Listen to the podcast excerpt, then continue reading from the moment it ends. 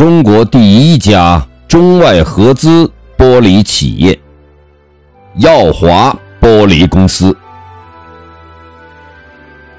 一九二一年，周学熙发起创办的耀华玻璃公司在天津成立，并在天津设立董事会和总事务所。该公司由中方出股本，由比利时方出秦皇岛玻璃公司专利权，成为我国第一家中外合资玻璃企业。